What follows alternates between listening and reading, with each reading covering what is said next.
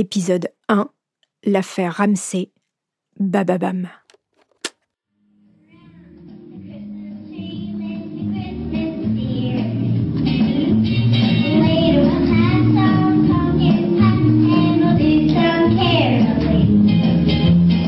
La petite voix que vous entendez, c'est celle de John Bennett Ramsey, fillette blonde aux yeux bleus et au visage de poupée.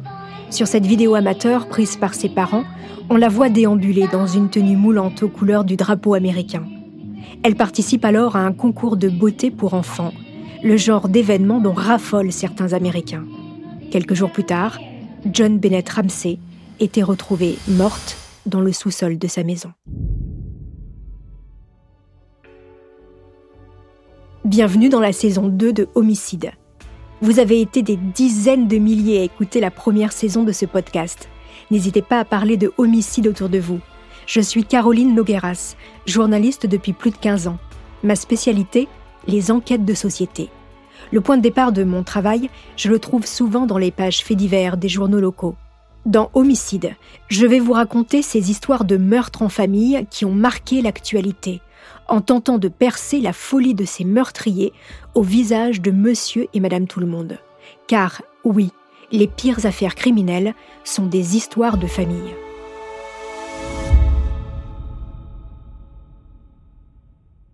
Qui a tué la petite John Bennett Ramsey? Depuis 1996, cette question hante l'Amérique. C'est la plus grande affaire criminelle jamais résolue aux États-Unis.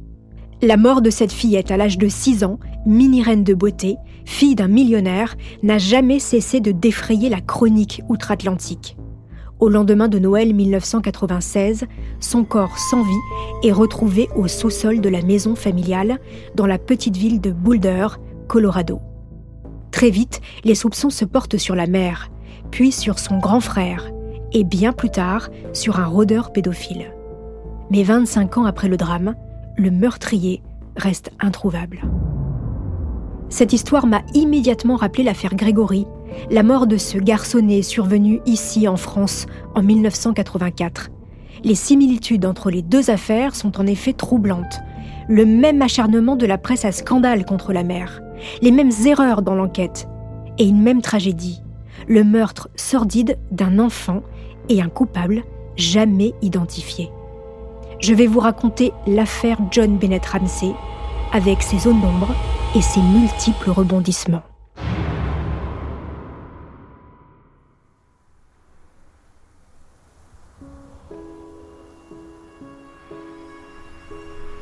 C'est une nuit glaciale.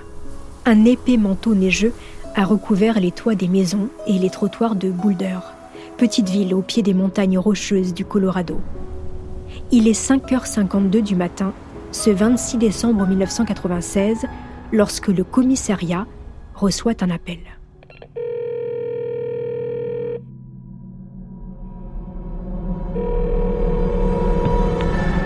Il y a eu un kidnapping. Dépêchez-vous, s'il vous plaît. Expliquez-moi ce qu'il se passe. Je suis pas petit Ramsey, la maman. Oh mon Dieu, s'il vous plaît. Ok, je vous envoie un agent, d'accord? Vous savez depuis combien de temps elle a disparu? Non, je sais pas. S'il vous plaît, on s'est levé, elle n'était plus là. Oh mon Dieu, s'il vous plaît. Au téléphone, c'est Patsy Ramsey. Sa fille, John Bennett, a disparu. En se levant à l'aube, elle a retrouvé une demande de rançon de trois pages au pied de son escalier. Patsy est tout de suite remontée dans la chambre de John Bennett et a trouvé son lit vide.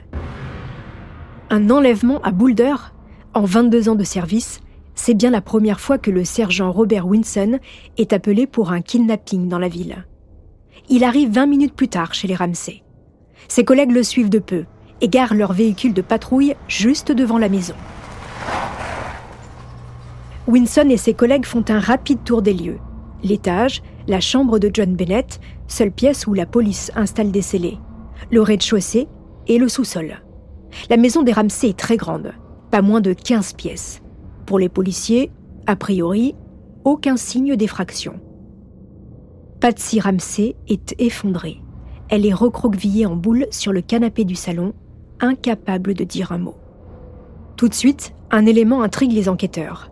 Dans la demande de rançon, il est clairement indiqué que les Ramsey ne doivent prévenir personne, sous peine de décapiter la fillette. Pourtant, la maison est déjà pleine de monde. Le pasteur de la communauté des Ramsey est là, et quelques amis du couple sont également présents, venus à la demande de John, le père de la fillette. Mais les policiers ne font pas évacuer les lieux. En attendant un possible appel des ravisseurs, ils demandent aux Ramsey de leur communiquer des échantillons de leur écriture pour les comparer à celles de la demande de rançon. Les Ramsey acceptent. Leurs écrits sont immédiatement envoyés au laboratoire du commissariat pour être analysés par un graphologue.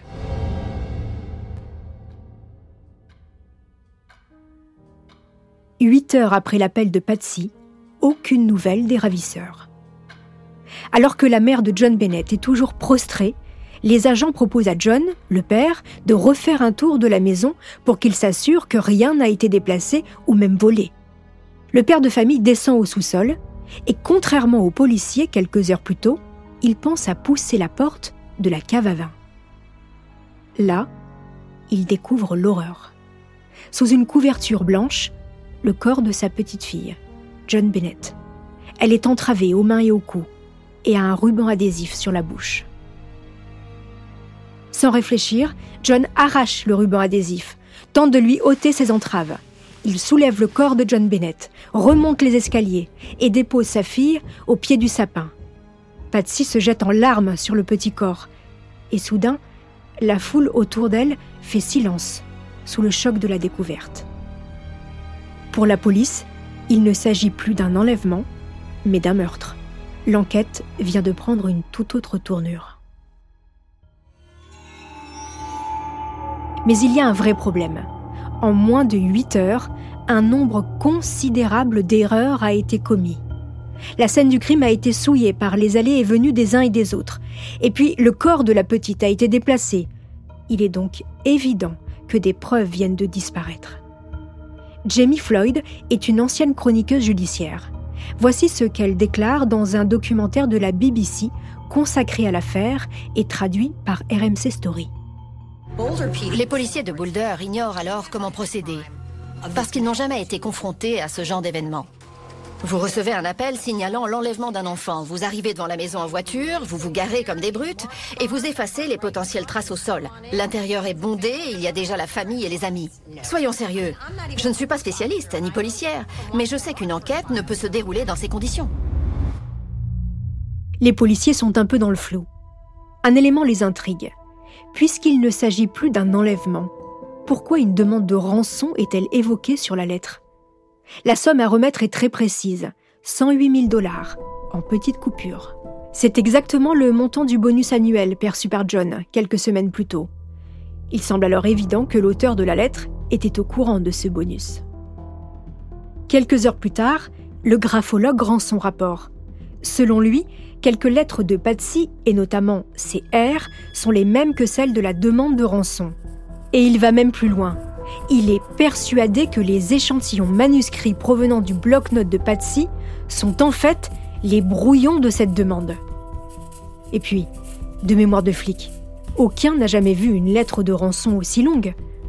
Un intrus aurait-il pris le risque de rédiger trois pages dans une maison en pleine nuit, sans craindre d'être découvert? Pour les agents, cela a tout l'air d'être un coup monté. L'enquête démarre à peine, mais la police s'est déjà forgé une conviction. Le coupable se trouve au sein de la famille Ramsey et il se pourrait bien que ce soit Patsy, la propre mère de la victime. Dès le lendemain de la découverte du corps, c'est l'emballement médiatique. Tous les journaux télévisés américains ne parlent que de ça. Jean Benet Ramsey, the little girl in Colorado, was murdered. Beauty queen Jean Benet. Jean Benet's murder has frightened residents of Boulder. Les journalistes de tout le pays font le pied de grue devant la maison des Ramsey. Une mini-reine de beauté assassinée, fille de millionnaire, dans une bourgade cossue et sans histoire, vient d'être assassinée, et pour couronner le tout, c'est peut-être sa mère qui est à l'origine du drame. Pour les tabloïds, cette affaire, c'est une aubaine, une machine à vendre du papier. La plupart des reporters va immédiatement se ranger du côté des enquêteurs et accuser la mère d'avoir tué sa fille.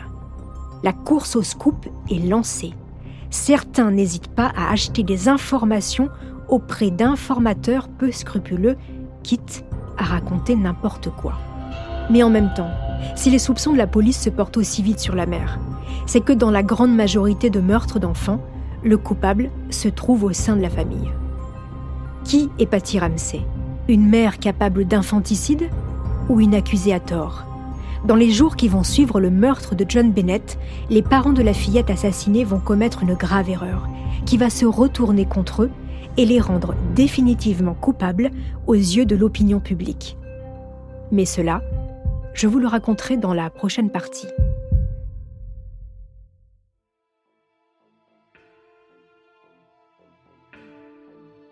Merci d'avoir écouté cet épisode de Homicide. En attendant la suite de l'affaire John Bennett Ramsey qui déchire encore l'Amérique, n'hésitez pas à me laisser des commentaires sur la page Instagram ou Twitter de Bababam.